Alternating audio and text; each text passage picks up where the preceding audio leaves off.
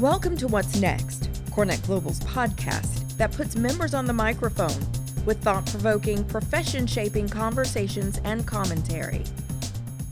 Welcome to the Portfolio Optimization panel discussion. My name is Sonali Tare, VP of Strategic Content with CoreNet Global, and I'm your host and the moderator for this webinar. During today's discussion, we will address the elephant in the room, hybrid working and what it means for real estate and real estate footprints, and how technology, automation, supply chain recognition, reorganization, DEI, sustainability, and climate risk are all adding new dimensions to how we discuss and enact new portfolio strategies. With that, I'd like to introduce our speakers for today. First, we have Sabine Aim, MCR, Thought Leadership and Research Manager at Locatee. Sabine has more than 12 years of corporate real estate management, transaction, and finance experience. She has worked for multinational companies with responsibility for local and regional portfolios. In addition to this, Sabine also hosts a weekly podcast called The Workplace Leader, where she shares how CRE executives, workplace strategists, and space planners make decisions day by day to shape the next generation workplace.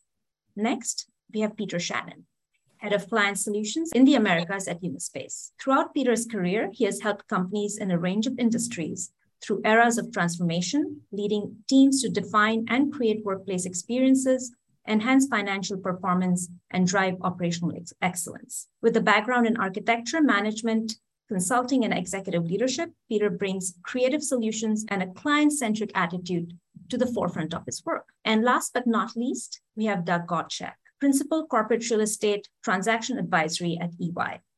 Doug is the leader of the corporate real estate practice in the strategy and transaction service line Prior to joining Ernst & Young LLP, he was a managing director in a global real estate services company's consulting practice. He also previously worked in another Big Four's corporate real estate transformation practice. Doug has a bachelor's and master's degree in architecture and an MBA from the University of Illinois. We'd like to thank Sabine, Doug, and Peter for being here to share their insights. And to Locatee, EY, and Unispace, a big thank you for their partnership and collaboration. So, with that, let's go on to our first uh, question for the day. So, our first question is From a high level view, how are these various trends that we've talked about a little bit impacting portfolio optimization? Have there been some bigger shifts in how organizations and CRE professionals are approaching portfolio optimization? If it's possible, it has gotten even more complex than it has been before. Um, already balancing operating cost of real estate with business needs, people's commuting times, all these kind of factors that we always considered in making location decisions. Now there's new multiple aspects coming to the equation looking at optimization so it's not necessarily only cost anymore, but it's really a question how do locations in the portfolio cater to business needs, to people needs as well? How are the buildings equipped with um, certain infrastructure and like the technology we need for, for hybrid to work and to ideally be frictionless? And then also question, are we supporting as an organization a hub model where we have maybe a central location and then smaller flexible spaces? So the variety has gotten bigger as well in how you could build up a portfolio that supports your workforce. And of course, then there's still the topics of what does fit sustainability agenda? How do we run building operations efficiently? Which of course has always been an aspect but now knowing that and we see that very much in, in the utilization data that we gather knowing that only a fraction of the workforce is coming back there is a lot that you can do to optimize your footprint and it's not necessarily only reducing square meters, but it is thinking about how to use the square meters you have best and which square meters to keep. Um, also, in light of like, where can we be flexible with using space in different manners? Because what's often been discussed is like, will people come back to a desk? Do they want collaboration space? So, in a nutshell, it's gotten very complicated. You know, Sabina, I think it's it's also an opportunity, as the question was framed it's about what CRE professionals are doing to support the portfolio. And uh, for so long, through CoreNet and every other industry forum, we've talked about CRE coming together with uh, the human capital teams and coming together with the technology teams. So as we think about this hybrid stuff, it, it is more complex. It is a bigger challenge, but I think it's a great opportunity for CRE to step up and work with those partners, it's it's a son of a gun right now because the demand signal is so vague, and you've got different different uh, expectations from management in the workforce. Absolutely, I agree. Yeah, one of the the themes I'm I'm reluctant to say, but um, I think it's it's really prevalent is paralysis. You know, if you had asked me or probably and many of the folks on the phone about two years ago, as we were, you know, maybe a, a year into this COVID thing, this was going to be an opportunity. You know, people were going to come back, and now we finally everybody sees that hybrid works and it's valuable, happy employees, productive employees, and then we're going to open up the offices, and and it's going to galvanize the the C-suite to see hey, this is the moment on stage for corporate real estate. We're going to see new workplace programs. We're going to see new designs of space. We're going to see, you know, a club and spoke model of our office footprint. It's going to change. There's hammer swinging, leases inked in, in blood, you know, all of this change, and that change has not happened. Um, you know, I think Peter, your your, your comment about a, a vague set of requirements, you know, we see it too, and I think it's bottling that and then it's also getting the company to understand paralysis is not the new normal, right? We've, we've been in this paralysis, in my opinion, for about six months. And I'm not seeing the urgency to, to put the sniffing salts back in front of the C-suite and say like, hey, we, we still have this moment. It's it's it's dwindling. We're losing people. The balance is going to go back to, you know, moving from employees back to the employers. And, and we're going to have the power um, we're going to be able to, to you know define what the employees are supposed to do in the, the future. The pendulum is going to shift back. And those companies that act they're going to get you know better employee experience. They're going to look more organized. They're going to get better leases. And I, I think it's that it's this paralysis moment that that we're in and we have to get out of it. And it's, it's the onus is on us you know, Doug, it's interesting. I'm seeing the same thing, right? We're in the business of designing and building office environments, and we've got a lot of cool solutions around what that can look like under the next normal. But what we're seeing instead is that paralysis that you alluded to, and um, you know, it's resulting in a lot of short-term lease extensions, even though the data suggests that utilization is somewhere around 40%. It depends on whether you're in northern cities or southern cities, a little higher in the southern cities. But um, one of the things that we were talking with our clients about, and, and I think it fell uh, a little bit on deaf ears, was the cost of doing nothing. So, what is the advantage of getting ahead of it? You, you hinted at it by getting better lease terms in the near term. I think that's certainly part of it but having courage of convictions around what the built environment does to encourage collaboration, innovation, all those new hires coming out of school. God forbid, if, if, if when I graduated, I had to work from home as a young architect, it would have been a failed uh, career path for me. So there is a, an inflection point where I think something has to happen. And it's very likely that something is going to be a smaller footprint when we talk about portfolio optimization but it should be a better footprint. I, I was in a uh, discussion with some colleagues yesterday, and they were they were showing a presentation that they were doing for a big financial company, and one of the clever folks brought up this quote that I, I, I want to share. It's a, a Robert Kennedy quote, and I don't have the context for why he said it, but it resonated so much for me. It goes like this: It's not more bigness that should be our goal. We must attempt rather to bring people back to the warmth of community, to the worth of individual effort and responsibility, and of individuals working together as a community to better their lives. That's a pretty cool quote. Uh, and what is it? Probably 50, 60 years old. But uh, to your point, I sure hope we see more proactive engagement to come back to the office. Because I think even though the demand signal from staff is, hey, we're doing fine at home.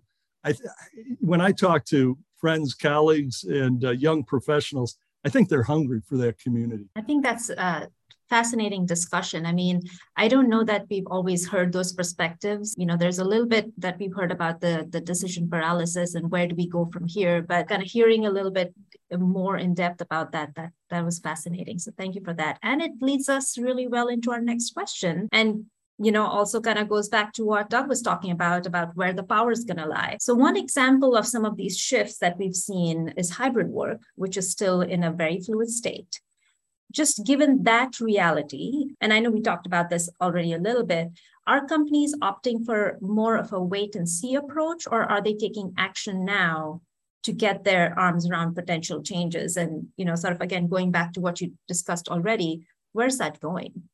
Well, I think the short answer is, and we uh, alluded to it earlier, it is a wait and see. And it's entirely legitimate to say that. I mean, when I came to Unispace, the bet I had was that there was going to be a big spike in demand uh, around reconfiguring the built environment. Uh, I came over shortly after the vaccines were announced, right? But on the heels of that, we had Delta, we had Omicron, and uh, we locked down again and then you're two years into this thing. So for sure, it's it's a wait and see. When you look at Locatee has uh, data, uh, I follow the Kastle uh, Security Company, and its trend tracking, and it's actually been coming down in the last several months. I think it peaked maybe at 42% on average for offices, and it's down around 40.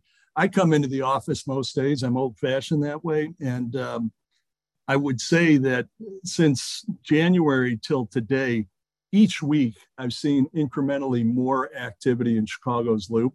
You know, our offices are near the train stations on the west end of the city. And uh, pre COVID, you'd see a sea of people heading into the loop. And when I was coming here in March, April, May, it was a trickle. I mean, there wasn't a heck of a lot going on. And you could see all the uh, supporting businesses, you know, shoe repair, lunch spaces, cafes, we're all suffering it. And some of the places I used to love to go to are shut. I'm really hopeful that we will see a more meaningful return. And what I'm seeing even today on a rainy day in Chicago is that, you know, we're probably right at that 40% of pre COVID. But I'm hopeful and um, expectant of utilization to start coming back in a more meaningful way after Labor Day. You know, I think August is always a weird month with everyone on holiday and what have you. But uh, thinking about hybrid work, I'd focus on three things. One's one's context. Two is the workforce, who I'm going to call the reluctant returner. I think people have gotten pretty comfortable being where they are.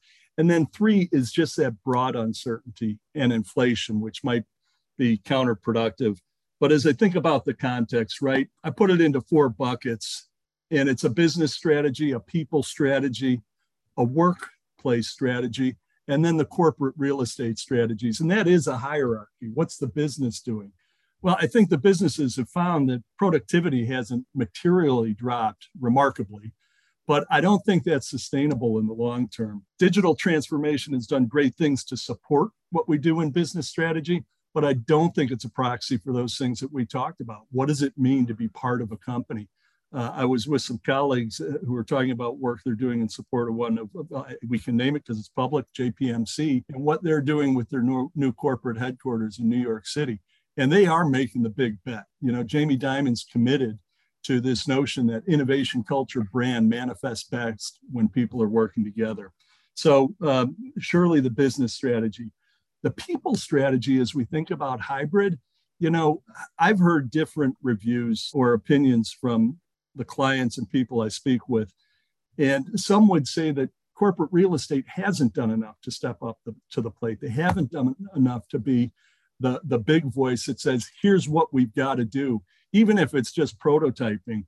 And, and, others are saying, well, you know, the CEOs are leaning into to the HR team and, and, and human capital because that's what it's all about. And this hybrid thing is more about the people than it is about the space. I think there's merit in that when you think about workforce preferences and all of that sort of thing, health and well being.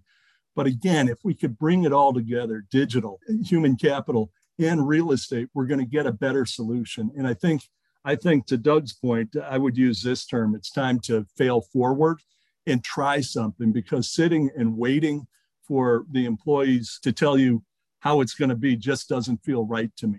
I, I think the winners are going to be the ones who assert themselves in some fashion and aren't afraid to experiment because I don't think anyone's cracked the nut on this thing. The reluctant returner, that second item, it is true that employees are in the driver's seat. You know, management has been clear they want people back in the office. I think I could say that as a broad platitude.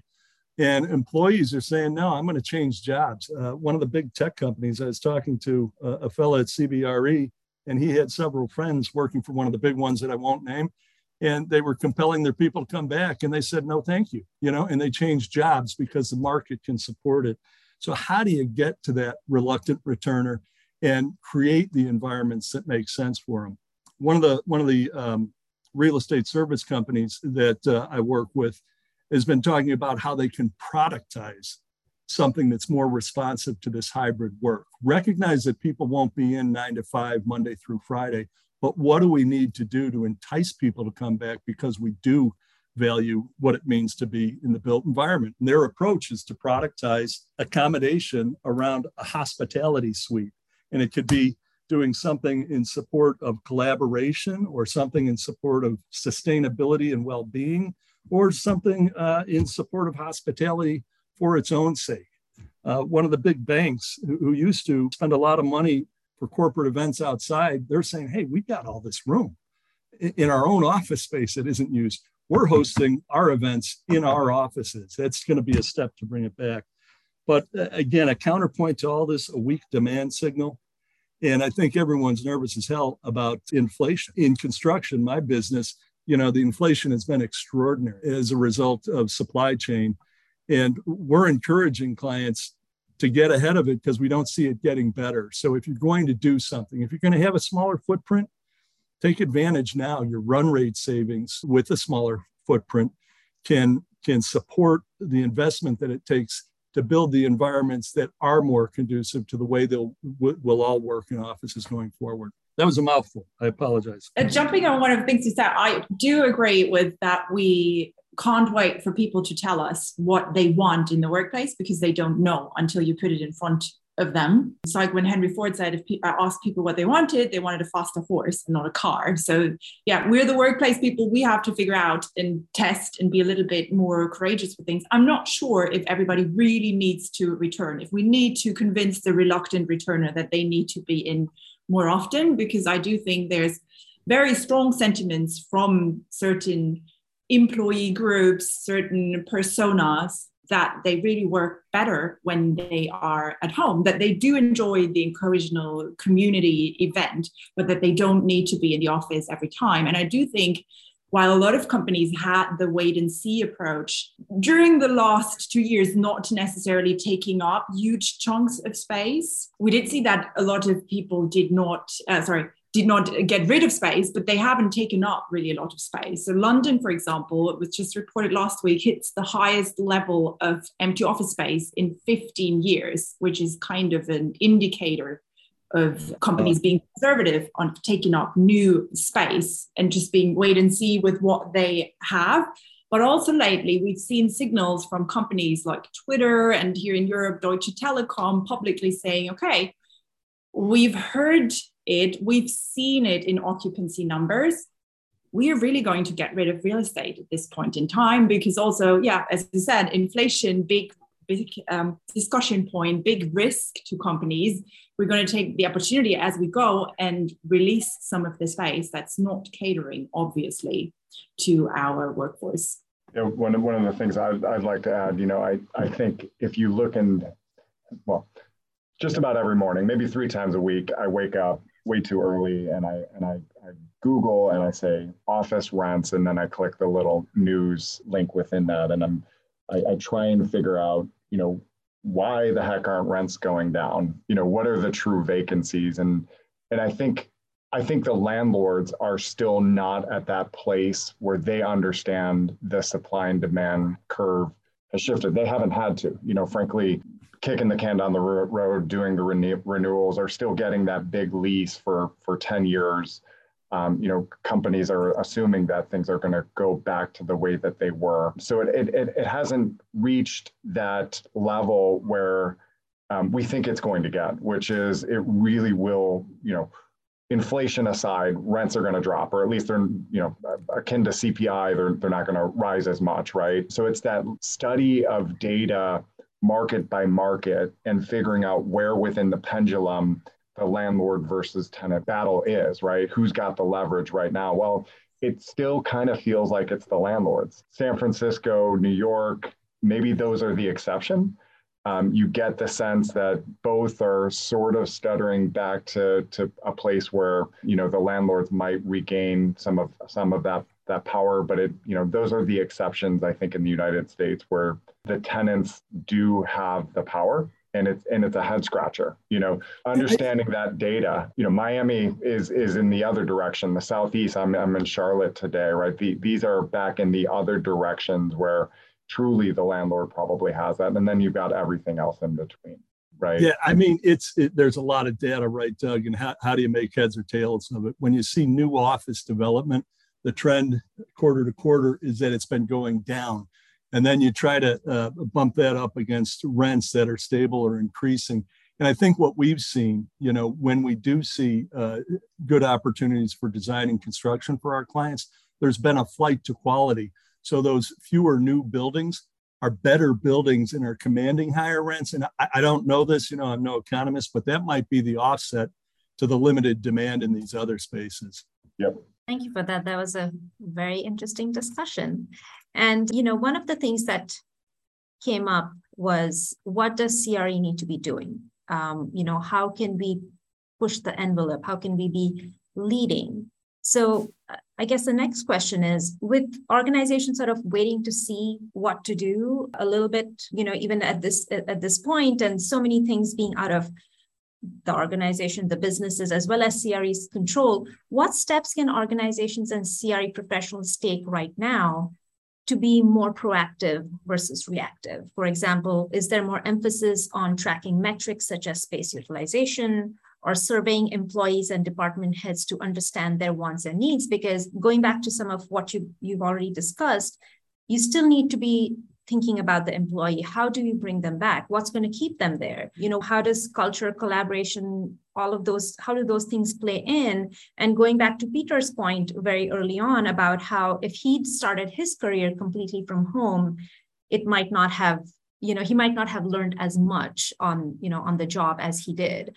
So thoughts? Yeah. I, I can i can start sonali on that one. And and i've got to say i love doing meetings now virtually because you can you can IM your teams and you know if you're with a client you don't know or if you've got notes right? And then of course we do the questions beforehand. And I do have five points I, I jotted down I wanted to make sure. Back in the real world I wouldn't be able to have those notes right in front of me but I do. You know look I think the CRE is an integrator.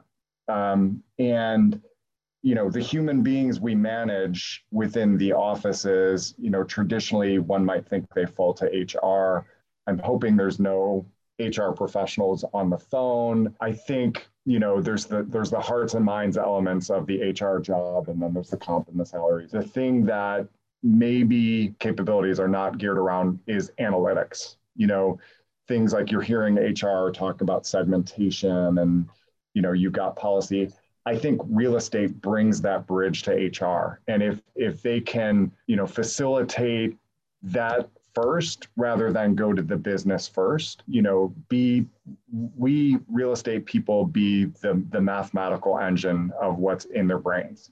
You know because it's there they know what the employees want. You know i think they're an important important voice for that. Real estate's a beautiful thing because it's visual. It, it starts to be an easy format you know to go to a cfo and say here's the map here's the buildings here you know HR policy if it looks like this, and we've done some back of envelope math, and you know, starting to compute the scenarios against different HR policies. So it's it's a bridge for HR that goes a little bit be, beyond friendship building and, and, and bringing that science. I think that is super important. The second thing, and it's it's related, are the storyboard, the, the big storyboard, the big business case, the you know the plate tectonics of shift that have to happen from a long term and and and short term but there there has to be an impactful story in five years from now this company is going to be you know our employees are going to mind meld and they're going to be collaborative and they're going to build better widgets and you know the space is going to do that and bo, bo by the way like Ernst & Young used to spend 6% of our revenue on real estate. Today we're spending 3. We can get there, you know, that's that storyboard business case in front of the right people And our tools, whether we've got a brokerage background or we've got a CRM function built within our corporate real estate team, you know, our ability to affect that decision, I think we bring that, we have to do that. I think it's as simple as get it on the calendar, you know, start this real estate committee idea perhaps. If you do that and you've got the, the storyboard in the business case, that's really important as well too. The third thing, and I'm, I'm cheating looking at my notes. I know everybody can see the, the, the different colors of screens on my face when I when I look at my notes, right? It gets brighter. You know, the, the the portfolio scenarios, like classic, classic stuff that we should all bring. Don't go deep, you know, do it incrementally, do it fast, do it back of envelope. Again, working with HR, but get those scenarios at the macro level, then whittle down to a market or building level, fast, rapid then once you've got that consensus, that's when you bring in the, you know the the bodies and and the the teams to do that deeper diligence and execution planning and looking at leases. So scenarios, you know, that's the third point I think is really important. Macro, fast, and then you kind of you go incrementally from from there as well too. I'm going to stop with three of the five that I wanted to say, but you know, to your point about surveying the business. Look, I I think more often than not, you know, if you you have you you, you can't do that. You know, it's it's terrible.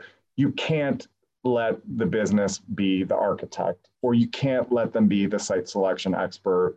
You can't let them be the broker, right? You can't let I mean, historically they, they can't make an early renewal decision six months in advance. Okay, so we all know what what I'm talking about somehow we have to nod our heads and get them thinking that we're we're we're coalescing that feedback and their requirements and you know getting them jazzed up about the future and you're converting that into their requirements. But if, if you take that literally i think we fail. You know some of the worst architecture and office spaces i you know I've, I've, I've studied that we've got architecture backgrounds on this phone here you find out that you you know the business over prescribed. They over dictated the design. You know, the architect wants to be a client service provider.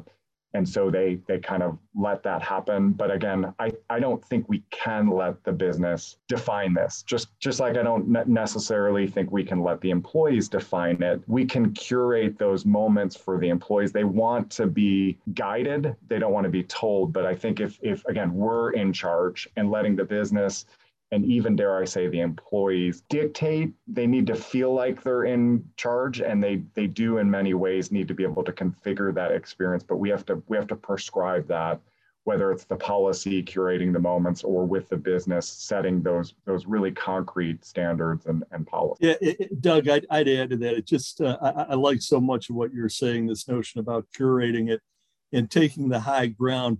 I don't think we're expected to have the right answer because nobody knows what it is. But curating it, we can fail forward, we can experiment.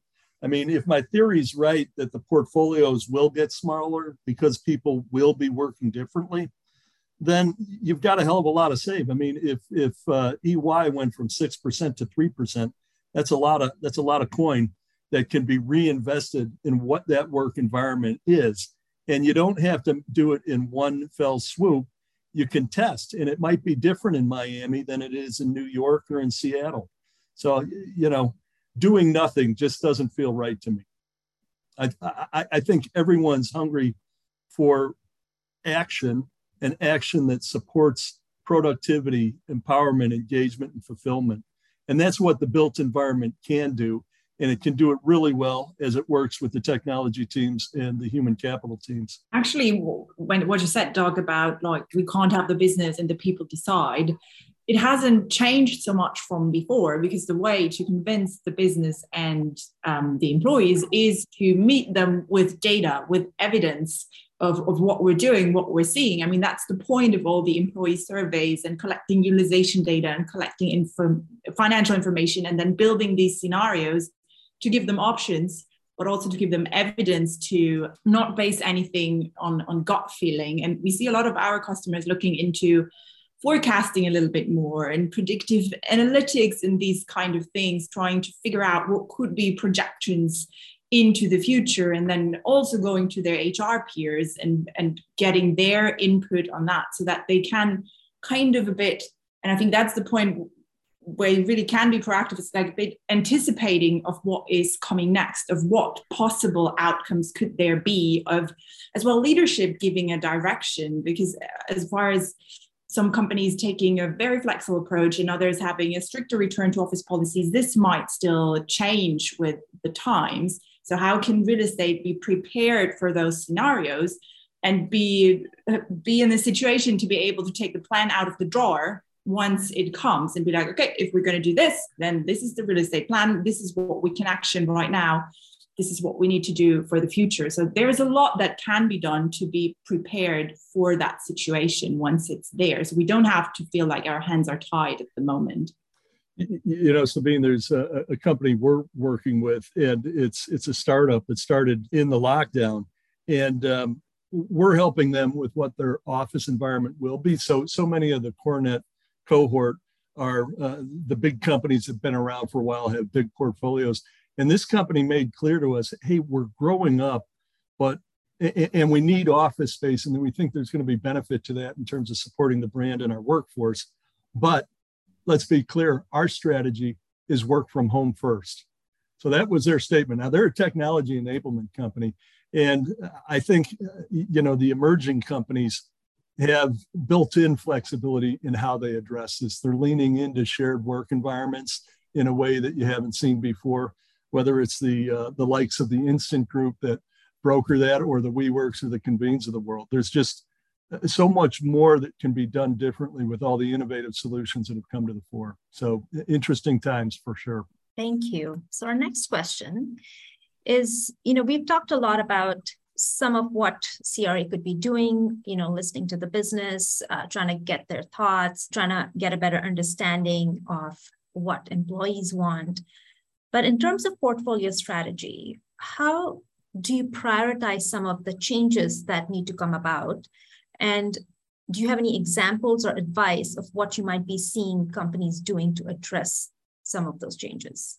I think we said it before. First thing needs to be looking at the business's priorities. I mean, that's a very clear indicator. And again, that's not new to our industry. CRE follows what the business says. So if the program is cost saving, we'll see what we can do for that. If the program is growing, we will see how we can do that. So take a look at what does the business need and then the portfolio strategy needs to follow that. And then the, the next aspect and an important aspect is to see how can we measure the things that we want to achieve? What are the levers? What's actionable in terms of data that we can gather?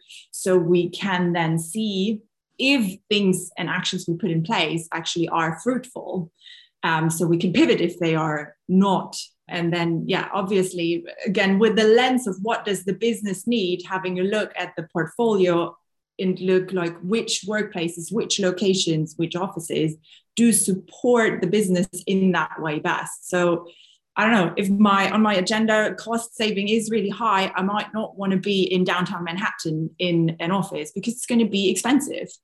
But if it's a higher point on the agenda to attract talent, and this is a location they would enjoy being in, my portfolio decision might be different. So the advice would be very generic from my end, but it is we need to know what the business wants, and then that's the direction that we need to build the storytelling for our portfolio around. You know, Sabine, there's a, a client uh, we're supporting now, and it, it happens to be in the legal space.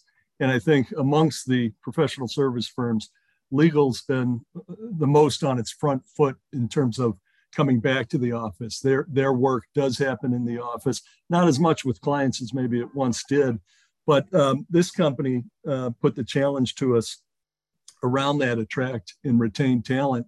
And for them, uh, an important statement was what they were doing to to encourage um, growth in diversity, equity, inclusion, and belonging. And one of the things that we co-developed with them uh, different from location to location was something that we're calling art for impact. So, how can we make art in the built environment better reflect the talent that we're trying to attract? So, there's a lot of cool and innovative things that are happening in this context.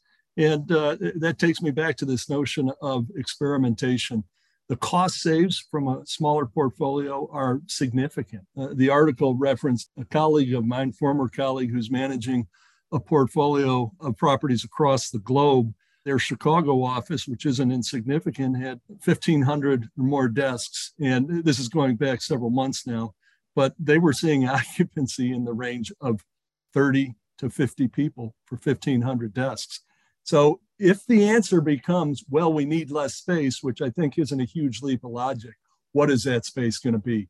Well, let's start experimenting. Yeah. Yeah, I was just I was just one thought only, and you know, again, some architects on on this call for sure. You know, what do employees want? Well, they want. I think number one, we we did a large survey with uh, 180 companies, and number one, they're with their employees, in fact, and you know flexibility that word is is is king but somewhere you know number three number four and i believe strongly it's that experience you know being able to go to a, a part of the city google uh, just purchased the thompson center in a, in a full city block in not a quite a full city block in chicago right in the in the cbd right smack in the middle you know it's it's it's to to make that experience not just when they step into that office you know cool space. I mean, that that are, cool people walking around, getting lunch, grabbing a drink out outside.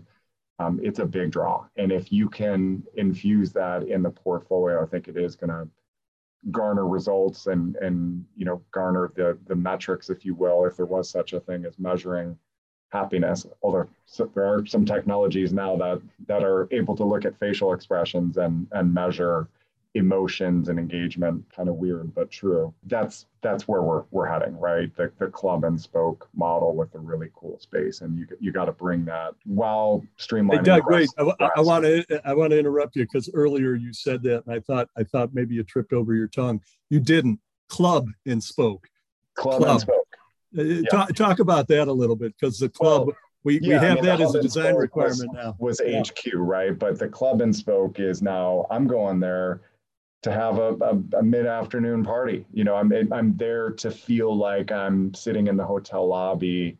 Um, I'm there to mingle, right? That's right. the main. That's the main reason people want to go to the, the office of the future. I'm generalizing, but but it is if you can bring that, then you know they want to.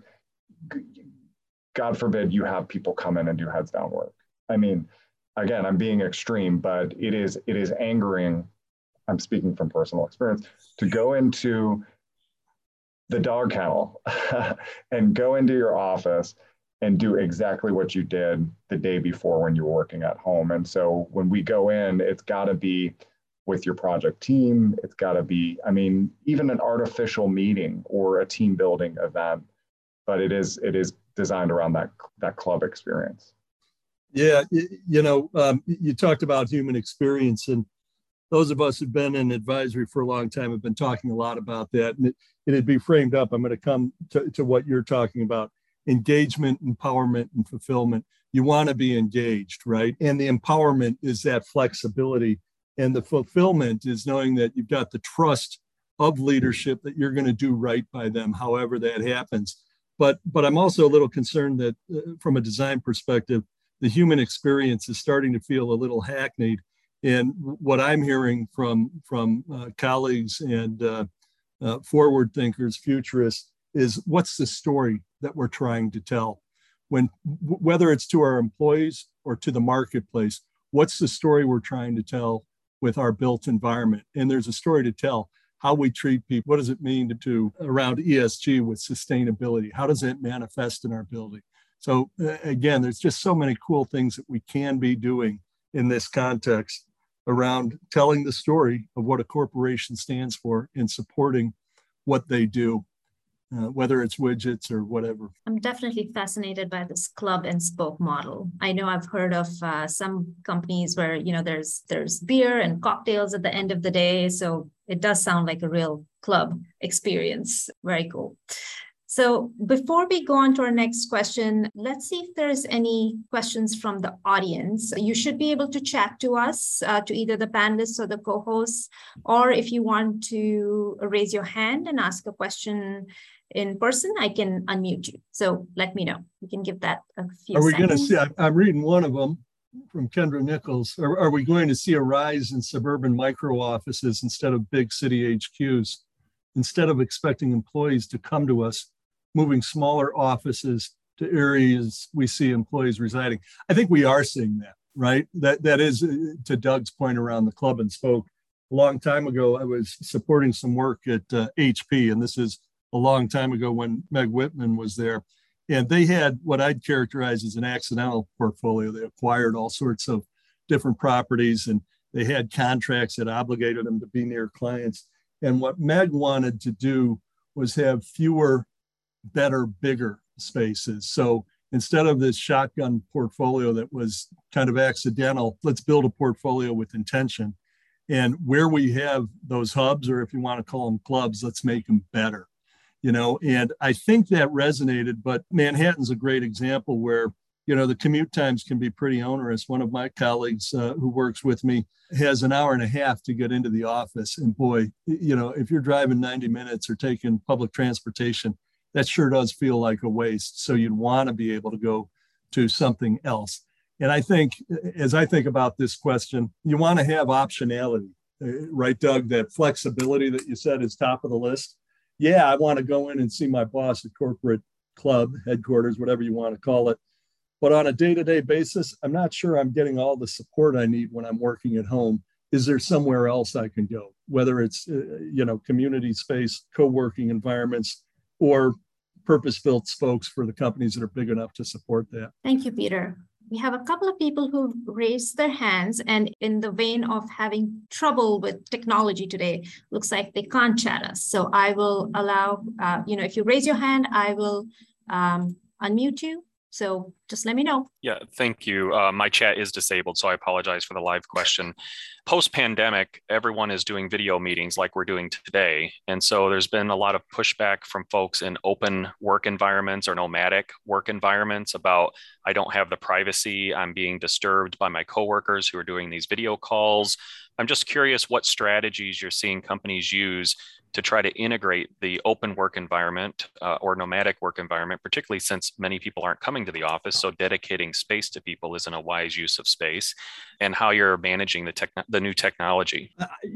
I'm going to take a run at it, uh, JA. I think we are seeing a lot of experimentation around what we can do. So, you know, we've all heard of uh, I space, me space, uh, we space, and us space. I think the us space is that notion around that club environment where you know you're building that collaboration. But that i me space the technologies are getting better but it's hard to be have those ad hoc calls right? So you see things like uh, this is this is old fashioned but the phone booth where you can go take your calls. There are solutions around that but you got to have these environments that just have that optionality to go where you need to go. I'm in a conventional office myself where i was able to close the door but even yesterday when we were having one of these calls, I had a colleague down the hall who was on the call and you start getting echo. I think the tech companies have solutions and the architects are working with them to figure out how to accommodate it. But, but again, it suggests to me that the built environment has to change. All right, so I'm going to unmute a couple of the other people who have their hands up. Jay, I'm going to unmute you. Hello. I'm just wondering what kind of ratios are you looking at for desks to headcount at offices? What are you seeing? Are you seeing 60% or lower to accommodate people in your offices around the United States and, and globally as well? So I can't specifically comment on the US, but I think the lowest I've seen lately was a 50% um, ratio. And looking at that company's occupancy data, it was sufficient. Um, in Europe, we still have a lot of the wait and see approach and not a big move of companies actively declaring a higher sharing ratio, but more of like with natural headcount growth, sharing ratios becoming bigger, but still in the very conservative range of 80 to 90 um, percent. But actually looking at the occupancy, I do think that the 50 to 60 that you mentioned are very realistic to do? I'd give the consultant's answer was it depends. I was working with a uh, client, it was early days in the pandemic, and they found that they didn't lose productivity when they sent people home. And various different business heads were getting a mandate from on high to take out cost. And what we saw some of the business units suggest is that we're going to have 10 to 1 people to desk ratios. And we thought that was an overreaction for this company because the company had a tradition of not investing in their office environment, rather in their core business, which in this case was healthcare. So their, their critical environments, uh, hospitals, if you will, got all the money. We thought going from one to one desking to 10 to one was, you know, a road too far. So we were advising, let's let's see. You you may aspire to that, but if you pull the band-aid off right away, you might disenfranchise a lot of your workforce. That other company that I alluded to earlier, that we're going to be work from home as as our first strategy. You know, you've got these bookends, right? In early days in the pandemic, Jamie Dimon was saying, "I want to see my people back," and his managers got in his ear and said, "They're not coming, boss." You know, so I think it it depends, and uh, you you got to test. So I don't think there is a ratio that you can prescribe that's going to be a good blanket ratio across all sectors. Let's try and squeeze one final question in. Sam, I'm going to unmute you, so you should be able to talk. That was going to be our third J in a row. Good morning, guys, and hello, Peter and Doug. Where I completely agree with you, um, your comments. I think, yeah, this is where CoreNet can take the leadership because I do think we're in analysis paralysis and nobody can make a decision. And I think that's really hurting us as corporate real estate professionals and our brand to be able to have a seat at the at the CEO table as we've been fighting for for so long. So unless we come up with a solid position of here step A, step B, step C, I think we're going to always continue to have a backseat and our value going forward is going to drop even more. But one of the things I don't hear, and I think that is causing a lot of the paralysis, is the financial aspect where I, you know, you guys hit it over and over. We need a reason to come back. We need to do this and that. And I hate the term teaming and collaborative. I keep asking, what does it look like? And nobody can tell us. So back to your point, we've got to take the leadership and say, here it is. But at the same point, with the financial conditions, inflation, and everything, nothing comes for free. So there's got to be a business case to say, I need this amount of money to do X, Y, Z. And the problem is, if we don't present that, we're going to keep falling off the radar because I can't change the environment. I can't make people come in, and we shouldn't force people to come in. But if I can't build something, even if it's the wrong thing, but if I can't build something to to show CEOs that we're moving forward, we're going to be in a heap of trouble. So the real question is, how do we put this team together and use CoreNet as the forefront and create a roadmap so we're not having analysis paralysis? CoreNet Chicago Summit. Let's let's do it in person in, in uh, early November, Sam. Um, it's, it's great great to hear from you, by the way. And yeah, I I don't know why I want to say, but you know, drive for show, putt for dough kind of thing. Yeah, I think it's it's got there's there's got to be a, a big money component of this at the end too. And maybe you don't, maybe you tell that to the CFO and not the business. But yeah, it's a that's a tough one, Sam. And I, it, I it is particularly tough for Sam. Sam, without uh, sharing confidences, your portfolio is unique in so many ways, and uh, your challenge, uh, I feel your pain, but but I think to your point, as a CRE professional, you've got to come in and assert something because doing nothing isn't the answer. Thanks, guys.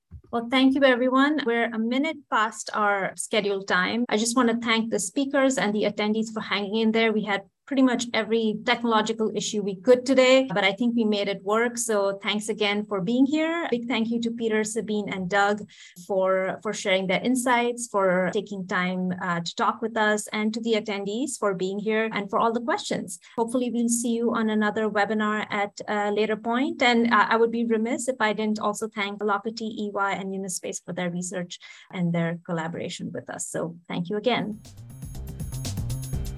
This concludes this episode of What's Next. Want to record a podcast of your own? Have an idea or point of view you'd like to share? Visit corenetglobal.org to learn more.